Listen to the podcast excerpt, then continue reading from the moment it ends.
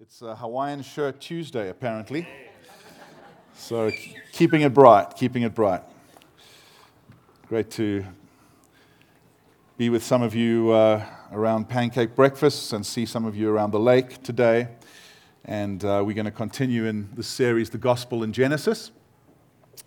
And uh, we, we've hung out for three weeks in Genesis 1, 2, and 3. We've looked at uh, just God's wisdom and wonder in creation. We've looked at the corruption of that creation through the fall, but we've seen the, the glimpses of God as a redeemer, in the, even in the midst of the curse, how he's redeeming by covering Adam and Eve in their shame and sin in uh, skins with skins. And we see that beautiful glimpse, the proto evangelon, Genesis 2, verse 15, that in the midst of the curse, as God is cursing Satan, he says, he promises to the woman, from the offspring of your womb will come one who the, the serpent will strike, but his heel will crush the serpent's head. And so there's this hope of victory through Christ's cross and resurrection, even in the midst of the curse. And we just glimpse the gospel in such powerful ways, not only God's good and wise and beautiful design, but also the way he redeems his creation back to his intention forward. And I know that and we've got three sessions left, and there's a real tendency to focus in on, in, in 50 chapters, the greatest hits of Genesis. You know, the flood, Genesis 12, the call uh, of Abraham. But I love preaching those, but I, I, I'm kind of interested in what I would call some of the B side stories in Genesis, not just the greatest hits. Some of those lesser, lesser preached texts. And Tonight I'm going to preach one that you may have heard preached, but uh, I certainly had not preached it until about a year ago. And it's the story of Hagar, uh, which is Genesis 16 from verse 1 to 16. And so we kind of fast forwarding through the flood. We even fast forwarding through the call of Abraham and Sarah. And I'll just recap a little bit that, that God, even after this, this terrible, tumultuous flood, he brings his covenant, his, his, his rainbow. Uh, his war bow is uh, actually reversed. He, he, says, No longer, never again will I flood the earth, uh, but actually the bow will be pointing up towards heaven. In other words, I will actually take the wrath that was due to you. He was foreshadowing the cross. And then after that, he doubles down on his promise to bless the world through the family. Even though the family has got so corrupt, he doubles down and he calls this man Abraham. And Abraham is, uh, is a pagan. He, he was not looking for God. And uh, he, as a 75 year old, with his wife, 65, Sarai, he makes them an astounding promise, an outrageous promise that uh, not only will I give you a son, a child of promise, but actually your descendants will bless the nations. And uh, there's this amazing moment where it says Abraham believed God and it was credited to him as righteousness. And that is a wonderful glimpse of the gospel. The Apostle Paul in Romans 4 talks about how this is our justification by faith. There was no law to obey to make him righteous, but it was actually that he just believed the promise of God. He believed him who could call out of nothing, he could call something. And uh, Hebrews 11, describing this amazing faith, says Abraham considered his body and, the, and, and his wife's body and considered that it was as good as dead. and you can imagine Abraham, that conversation must have not gone well. Him and Sarah, you and I, you're as good as dead. And, and I reckon he slept on the couch that night or outside the tent. Um, but actually, it said he considered his body and his wife's body, but then he considered him who was faithful. Isn't that amazing? You, you know, faith doesn't deny the facts. It's able to look at the facts and say, this situation is as good as dead. But then faith then considers him who is faithful and says, but God, you are able to do this. And uh, so he, he believed God and it was credited to him as righteousness. And that's what happens when we are saved. We look at our own life and we say, I am dead in my sins. There's no ways I can save myself. But I look at my deadness and then I consider him who is faithful. And, uh, and that's the kernel of faith. Now, I want to pick up Four chapters later, this is now 10 years after the promise, and nothing has happened. There ain't no child of promise, and all they're seeing is their old bodies are getting deader and deader. In the words of John Mayer, gravity. Gravity. They're just looking and saying, Gravity, gravity. It's getting worse and worse. The wrinkles are getting longer and longer. This ain't going to happen. And there's this moment where Abraham, who is called the father of our faith, Sarah, who's called the mother of our faith, they are, let's just remember that it's not just Christianity that looks at Abraham as an example of faith and moral fortitude. All three major religions, Judaism, Islam, and Christianity, look at Abraham and Sarah as a model of faith and fortitude. And yet we're going to look in Genesis 16 at them on their worst day. And I hope it's going to give us hope. Because at the end of their life, God still looks and says, That's the father and mother of your faith. But this was not a moment of faith. This was a royal failure. Our uh, kids have got this app called Be Real. Any of you got the Be Real? Uh, and Be Real is kind of, whoa, man, you got it, huh? Uh, it's, it's, it's kind of a, a moment pushing back against everyone on social media that puts their best foot forward and takes their best life now photo and says, Look at me. Be real is going like, That's not your real life. So at a certain time of every day, no matter where you are, you take a photo of yourself. And in the background is like your dirty dishes or your dirty laundry, or like, you know, you don't have a beautiful big roast beef, you just got like, you know, I don't know, MacD's, you know? And it's saying, This is me. I'm being real. Genesis 16, we'll get there now, is Abraham and Sarai's be real photo. The only problem is that their be real photo would have got them cancelled today. Uh, we would not take a be real of our lives uh, if the husband was kicking the dog in the background or the son was watching porn in the background. You, you, our be reals are like kind of be reals. Messy dishes is okay. And, and, and I want us to steel ourselves because in this passage there is sexual exploitation, there, there is actually violence. And God is not condoning these things. God is not saying these things are, are right. God is actually making a point by saying, I am able to bless the unblessable. I'm able to show my favor to those who do not deserve it. He's making a point about the gospel. So let's read it together. We're going to read it in the NLT. Now, Sarai, Abram's wife, had not been able to bear children for him, but she had an Egyptian servant named Hagar. So Sarai said to Abram, The Lord has prevented me from having children. Go and sleep with my servant. Perhaps I can have children through her. And Abram agreed with Sarai's proposal. So Sarai, Abram's wife, took Hagar, the Egyptian servant, and gave her to Abram as a wife. This happened 10 years after Abram had settled in the land of Canaan. So Abram had sexual relations with Hagar, and she became pregnant. But when Hagar knew she was pregnant, she began to treat her mistress, Sarai, with contempt. Then Sarai said to Abram, this is all your fault. I put my servant in your arms. But now that she's pregnant, she treats me with contempt. The Lord will show who's wrong, you or me. Abram replied, Look, she is your servant, so deal with her as you see fit. Then Sarai treated Hagar so harshly that she finally ran away. The angel of the Lord found Hagar beside a spring of water in the wilderness along the road to Shur.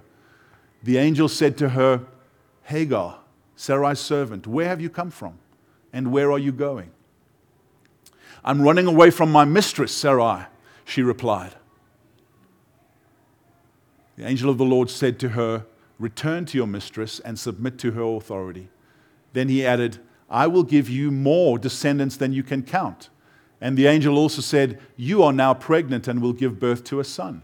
You are to name him Ishmael, which means God hears for the Lord has heard your cry of distress. This son of yours will be a wild man, as an untamed as a wild donkey. He will raise his fist against everyone, and everyone will be against him. Yes, he will live in open hostility against all his relatives. Therefore, Hagar used another name to refer to the Lord who had spoken to her. She said, You are the God who sees me. She also said, Have I truly seen the one who sees me? So that well was named Beer Lahai Roi, which means well of the living one who sees me. It can still be found between Kadesh and Bered. So Hagar gave Abram a son, and Abram named him Ishmael. And Abram was 86 years old when Ishmael was born. This is the word of the Lord. Amen. Thanks be to God.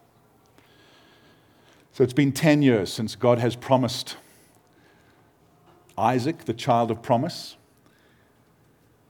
And as I talk about the broad theme of being freed by the God who sees, there's, there's such beauty in this passage, even though it's a brutal passage. There's slavery, there's sexual exploitation, there's actually violence. That word, Sarai mistreated Hagar. Uh, actually, in the Hebrew, it's she, she physically assaulted her. It's a brutal passage, and yet there's this incredible beauty in the midst of brutality where, where Hagar, in her mistreatment, she sees the God who sees her. And we'll get to that in, in a moment. But I want us to look at the fact that we have Sarai, who 10 years after the delay of the promise would now be around 76. And Abram is 86. And as I say, all they see is their bodies getting older and older, and this promise seemingly getting less and less likely. And so she begins to take matters into her own hands. And I want to say that there is an obvious slavery in, Sarah, in, in Hagar, but there's a more subtle slavery, and that is that Sarai is enslaved to the idea of having a child.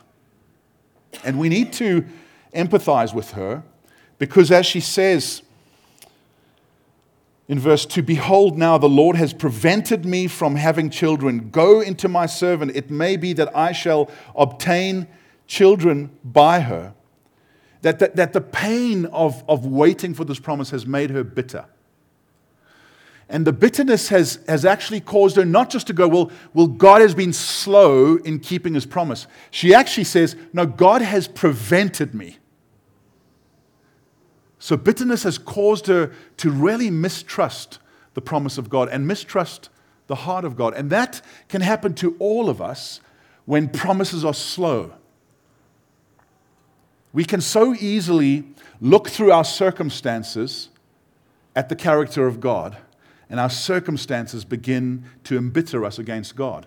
Rather than looking at our circumstances through the lens of the character of God, what we know about God. And so she's starting to think of God as someone who's actually working against. He has prevented me from bearing children. And this sounds like an extreme statement, but let's just remember that infertility in this culture was like the biggest curse. Because to be significant in this culture was to have children, was to have descendants was to have a sense of a faith being passed on and wealth being passed on. This was significance. Now, in our culture, the idea of having children, it still might be important to many, and infertility is incredibly painful to anyone. But in our culture, we found other ways of being significant if you can't have kids. And so things like career, and education, often very good things, and relationship and, and doing good things often can somehow fill that hole that a child might leave. One of the things that I love in our church is that a number of, of, of, parents who've struggled to have their own biological children have fostered and adopted, and it's just a beautiful thing. This, this was not done in these times, and so it was culturally acceptable for a slave, a servant, to be a surrogate because you just had to have children. And so, in many ways, Sarah was doing what was culturally acceptable. And yet, God called them to live by faith, not like the pagan nations around them. And so she moved into action, believing that God was inactive. And I want us to, to think about this because faith is not opposed to action. Even saving faith actually produces action. If you believe and don't obey, James 1 says you, you didn't believe in the first place. And so, so God is not opposed to action at all. I mean, Jesus was the only human ever born of no sexual action. I'm not being crass here, but the promise to Abraham and Sarai had to be followed up with some action. They had to take action at some point. God is not opposed to action. What God is opposed to is when we take action believing that God is inactive. That births, births an Ishmael, and that's incredibly messy. I don't have time to go into the terrible fruit of Ishmael today, but we know, in terms of the great conflict, in terms of what Islam brings, this was birthed out of someone taking action, believing God was inactive. And there's a warning here against that. This is a, this is a fall from grace. You know, uh, psychologists call, talk, talk about people responding to difficulty in one of three ways either fight, flight, or freeze. Well, here you see Sarai fighting. She's like, okay, God, if you're not going to fight for me, I'm going to fight. You sleep, buddy husband, you sleep with the, with the servant. I'm going to fight. And what you see with Abram you see freeze. You see freeze. Abram is abdicating his spiritual leadership and he's actually colluding with Sarai. What should Abram have done? He should have said, No, my love, I know this has been 10 years, but God promised. And that same God who promised 10 years ago is faithful. Let's do it his way. Let's not make an Ishmael. Let's do it his way. Let's be patient. That's what he should have done. But in, instead, verse 2, it says, Abraham listened to the voice of his wife, Sarah. Now, let me just press pause here. The Bible is not saying here that husbands should never listen to the voice of their wives. I've often been saved from terrible things from listening to the wife, the voice of my wife, Renelle, because she's wise. But actually, Moses, who's writing here, uses the exact same phrase as Adam. In Genesis 3, Adam listened to the voice of his wife Eve when she was tempted by the serpent. He's wanting us to realize that it's not just about listening to a wife, it's about listening to a wife who's operating in unbelief. And actually, in the chapter before, Abraham lies to Abimelech about Sarai and says, Oh, she's my sister. And at that point, she should not have listened to her husband because he was acting in unbelief. This is not about whether husbands listen to wives, wives listen to husbands. It's saying when you listen to one another, make sure that the person you're listening to is acting in faith, not unbelief. Amen. There's such power that comes when a marriage is united.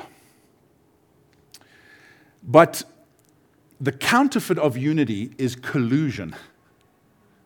When a husband and wife in unbelief say, God is not active, let's take matters into our own hands. And God is warning us against that. And Abraham says this I gave you my servant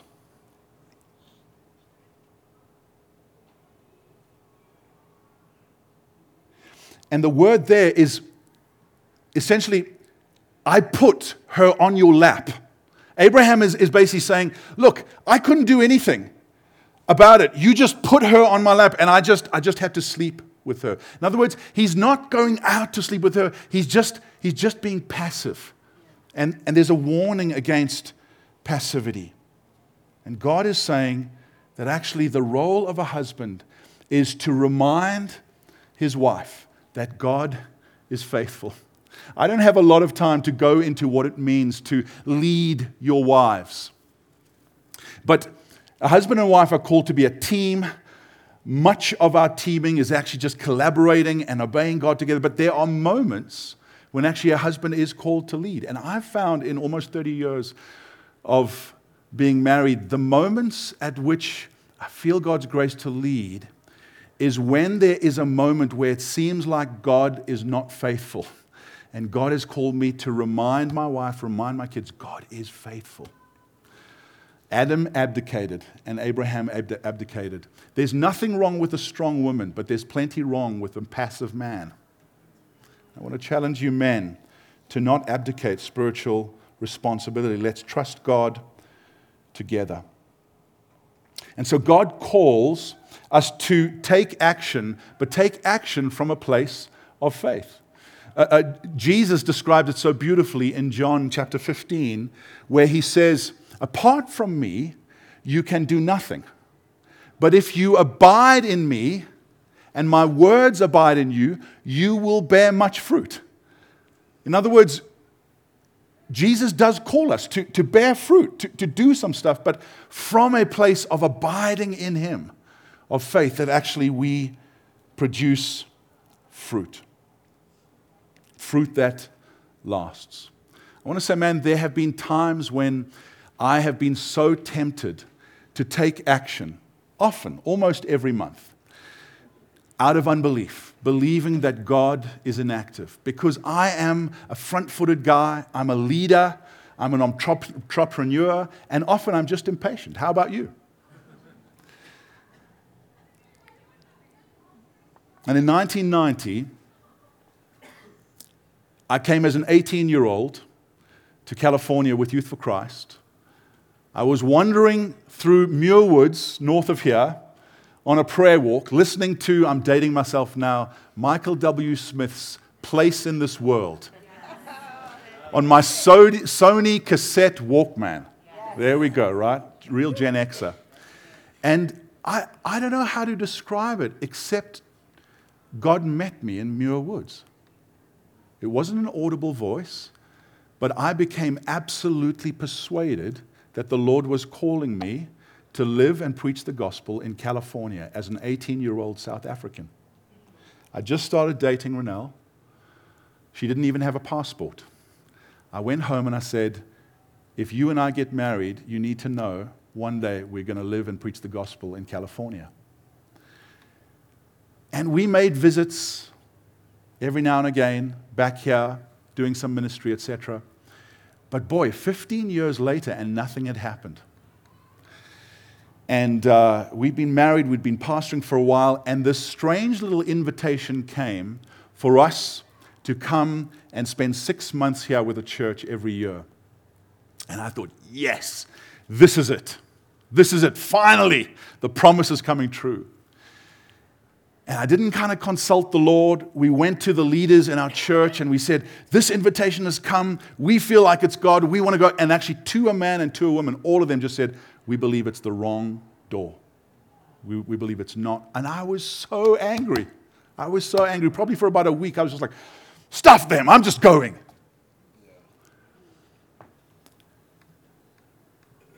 But God gave us this check, and we actually stayed another four years.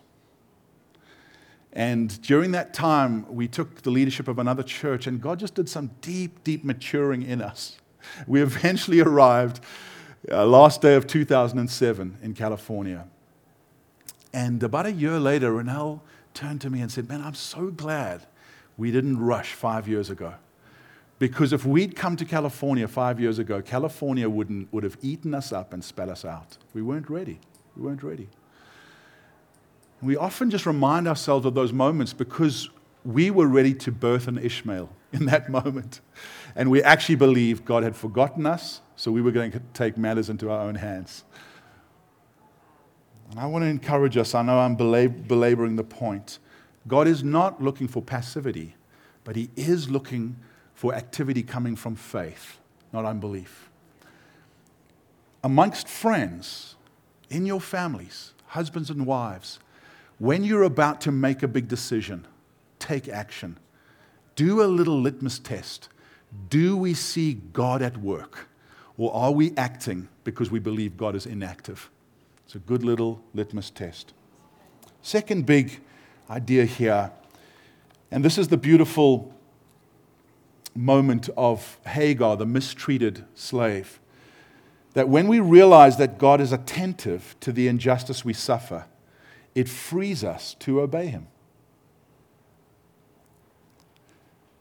So you have Sarai who's fighting, you have Abraham who's freezing, and now you have Hagar who's taking flight. And I can't blame her. I think I would take flight too, don't you? I mean, she has been forced to be impregnated by her boss, and then she has been physically abused by her boss's wife, and she runs. And she starts heading back to Egypt.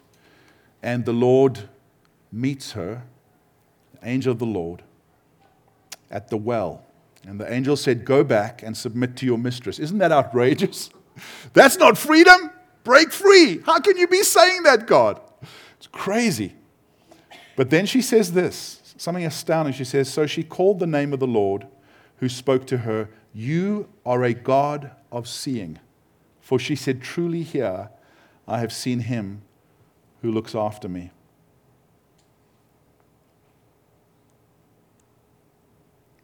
So, God, we know, has actually purposed to bless the world not through Ishmael, but through Isaac, the son of promise. That's where the family of faith would come from. That's where Israel would come from. That's where Jesus would come from, birthing the church. And yet, God, in his magnanimous heart, is able to bless Ishmael. He would be a wild donkey of a man, but God says, I will bless him. And he will cause hostility, but I will still bless him. And you can see just the compassionate heart of God for, for, for Hagar, who's not actually going to be the one through whom the line of Jesus comes, but he still says, I see you. And he actually says that he will advocate for her. And so the command to go back and submit to your boss is not just like, man, just be mistreated again. God is saying, I can bless you even though you have been mistreated. This is a different lesson, and it's a beautiful lesson, and, it's this that when people mistreat you, they are not in charge of God's ability to bless you. And I think today in our victim culture, and we can look at this and say, this is unjust, and it is unjust. And God is not condoning this injustice. But what He is saying is, I am greater than injustice. And actually, the greatest injustice is not in charge of my grace and compassion and power to bless you. Further on, in Genesis 39, we'll see a similar thing happening with Joseph as he's sold into slavery by his brothers. And then he's falsely accused of rape. I mean, Genesis does not pull the punches, does it? I mean, it's got all the dirt. It's got, it should have a PG rating. But here he's mistreated by Potiphar's wife. At the beginning of Genesis 39, it says, And the Lord was with Joseph, and he blessed him in everything he did. And at the end of all this false accusation, exactly the same thing. And the Lord was with Joseph, and he blessed him in all he did. God is saying, Mistreatment is not in charge of my ability to bless you. And out of this, out of this understanding of God, that God is not blind to injustice, she musters up faith to go back. But before she goes back, she does something astounding.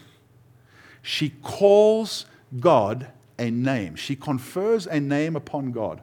Uh, Bruce Waltke, who is one of the great Genesis commentators, says this about this moment. He says, Hagar is the only person in Scripture given the dignity of conferring a name upon God. Now, of course, other writers of Scripture respond to the way God reveals himself. God reveals and speaks, I am Yahweh. And Moses writes that down Yahweh, gracious and compassionate. But she is the only person in Scripture, Waltke says, who actually says, I've seen something and I'm actually, I'm making up a new name for God because I have understood that He is the God who sees. Isn't that beautiful? Can we see the incredible grace, the dignity that God gives to a Gentile, exploited slave, showing God's heart to bless the nations, even though His line would come through Isaac? When you and I are mistreated in home, in employment, perhaps in a romantic relationship, perhaps even by our parents, perhaps by your kids. The first thing we generally go to is no one understands me. No one understands my pain.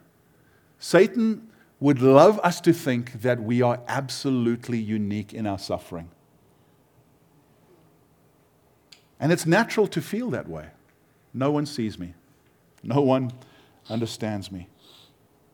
But actually, this conferring of this new name, El Roi, you are a God of seeing, convinces us that God is not blind to our sufferings. I love in the Psalm, Psalm 56, where David, who has been so terribly treated by Saul, he writes to God and he says, God keeps track of all my sorrows. God collects all my tears in a bottle. Isn't that beautiful? It's another way of saying God is the God who sees. Isn't it amazing to, to think that God is a God who keeps track of our sorrows? That not one tear falls to the ground without God collecting it in his bottle. God is this very attentive physician of the soul who says, Not one of your tears fell to the ground without me collecting it. I'm actually keeping a track of all your sorrows. This is what we see. And we know that this is ultimately fulfilled in Jesus, where Hebrews 4, verse 12 says, We do not have a high priest who is unable to sympathize with our weakness. But we have one who's been tempted in every way and yet without sin. Jesus is the sympathetic high priest and we know that the Holy Spirit is called the Comforter. God sees you in your struggles and in your mistreatment. Doesn't that give you hope? I hope it gives you hope. You're not alone. And even if other people can't fully understand, it's a wonderful thing to find an empathetic friend, empathetic counselor, empathetic spouse but actually, even at moments where they can't understand, God is the God who sees. God is the God who keeps track. God is the God who collects every tear in a bottle. And then, of course, we've got to go to the command of the angel doing the unthinkable go back and submit to your, to your boss. And that does not mean, let me just be clear, that does not mean that God is saying, every abused spouse should go back to their abuser. Does not mean that every person in an abusive church situation must go back. This is a particular situation, a particular command. And Renelle and I have somehow been given even the, either the burden or blessing or both of walking with many, many leaders who've come from very abusive church situations. And, and sometimes the call is actually to move on. But let's just press pause and go, man, when we understand that God actually is not blind to the injustice we suffer and is actually willing to advocate for us, it often gives us more gas in the tank to be faithful in a less than ideal situation. And part of, for me, the blessing of being in a church that has what I would call more seasoned saints our oldest member is 94 years old. And, and we've got plenty of 60, 70, 80 year olds. Is that they've lived long enough to see God come through for them in faithfulness in difficult situations. And us younger ones, I'm only 51. We, we often we tap out too quickly because we just believe God cannot bless us. And actually, that unjust boss or unjust friend is in charge of my blessing. But actually, people who have just gutsed it out, trusting God, always come through with a sense of, wow, God was in charge. That was tough. I wouldn't like to do that again, but God was in charge. And I would encourage you if you find yourself in a difficult situation, get yourself around an Art, a Becky, a seasoned saint who can give you encouragement to stay long enough to see God advocate for you. Our oldest pastor on our staff is a man called Kirk Randolph. And when we arrived at the church in 2007, it was going through a torrid time, and he had been there already for 15 years. And uh, the church was going through a lawsuit, an internal lawsuit over the sale of a property. And we were like, what have we come to? And, and Kirk, Kirk and Manny, just an incredibly godly couple. They were then in their 50s. And uh, the church was doing so poorly, uh, he, he, most of the people were not being paid. And one day I said to Kirk, How are you living? And, and, and he said, oh, Well, we're just living off our savings and our mortgage. And they did that for a year. And eventually God brought us through, and they were able to get paid back, but it was absolutely torrid. The church probably lost 200 people through that lawsuit. And, and God gave this man and his wife staying power. He is now a year away from retirement, 69. And he sat with me the other day and he said, You know, I'm so glad we stayed long enough to see the faithfulness of God in this church. And he said, I never thought that the second half of my ministry here would be more blessed than the first half. I was like, man, I just wanted to cry. It's like, man, thank the Lord for men and women that stood the test of time long enough to see God advocate for them. And he goes into retirement, not full retirement, but with a sense of this last 15 years was more blessed than the first. And that's something of the lesson of Hagar. She went back because she knew God saw her and she knew God was able to bless her. You willing to do that? I'm not telling you to stay in your situation. I'm just saying it could be that many of us tap out too soon. Just a little bit, little bit of a Presbyterian amen there. I'm coming to land here, but I've been fascinated by what's now being called the Asbury Awakening, which uh, has taken place in the last year at Asbury Seminary. And uh, Asbury is a, an evangelical seminary, and uh, they've actually had quite a long history of, through the, the Second Great Awakening, hundreds of years ago, experiencing massive repentance and salvation. And um, so earlier this year, it began with a prayer meeting where, I mean, I listened to the, the sermon before this prayer meeting, and it was a very average sermon. But the Lord just fell in conviction upon the student population, and they began to repent. And eventually, the dean of academic studies put all studies on hold for that day and just called all students to the chapel because repentance was happening. That prayer meeting lasted 10 days. 10 days. That was in, around April. And so they're calling it the Asbury Awakening, and it is legitimate. Of course, whenever revival sort of stuff happens, there's some extreme, but it's marked primarily by repentance and holiness and salvation. It's just wonderful. And we in our church have had students that have gone and come back just changed. And it's actually resulted in Biola, which is a campus that we have a lot to do with, similar kinds of long, extended prayer meetings of repentance. And uh, I've just been so fascinated reading about uh, the roots of Asbury. And there's this legend of a man called Harry Hosier, who was born an uh, African American man, a slave in 1750. And by 1781, he was a free man. And he was actually converted under the preaching of Francis Asbury, who was the founding president of Asbury Seminary. 1781. And he became the carriage driver of the president. Isn't it amazing? And he was an illiterate man, but he actually sat under preaching and began to grow in his love for Scripture and began to become a formidable preacher, an eloquent preacher. And he was actually, history tells us that he was the first black man in the US ever to preach to a white audience. Uh, Francis Asbury recognized the gift on him, and so he, he called him to kind of be the opening act for his preaching. And they would travel around. And then he kind of started to upstage the president because he was so eloquent.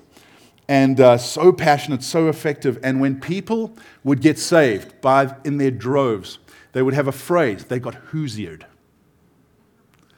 There was such a power and an anointing on this man's preaching.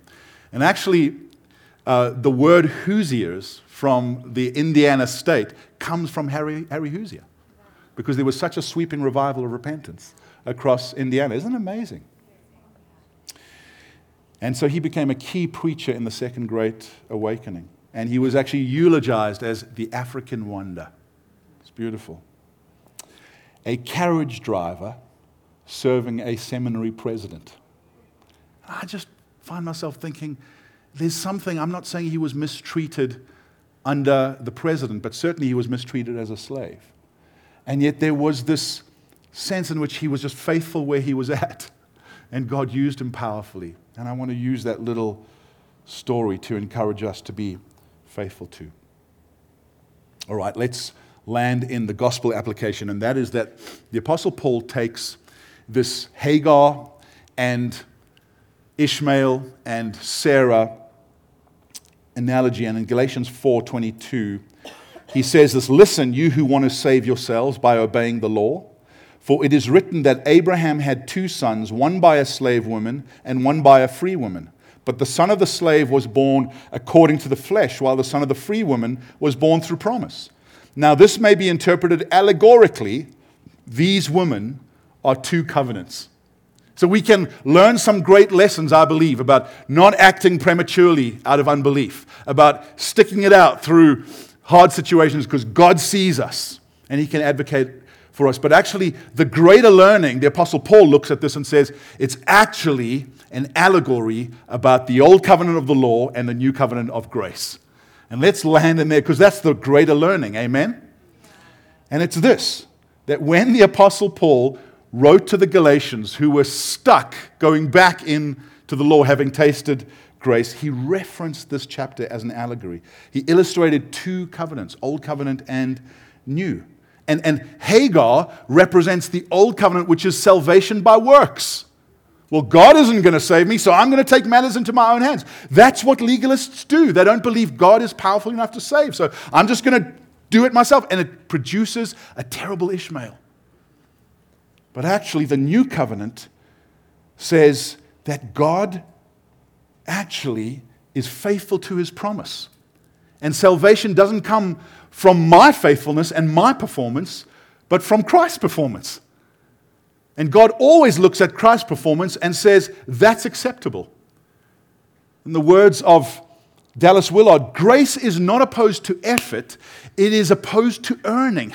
The old covenant is trying to earn God's salvation. The new covenant is saying, I can't earn it, but God, through his Son, purchased it wonderfully for me.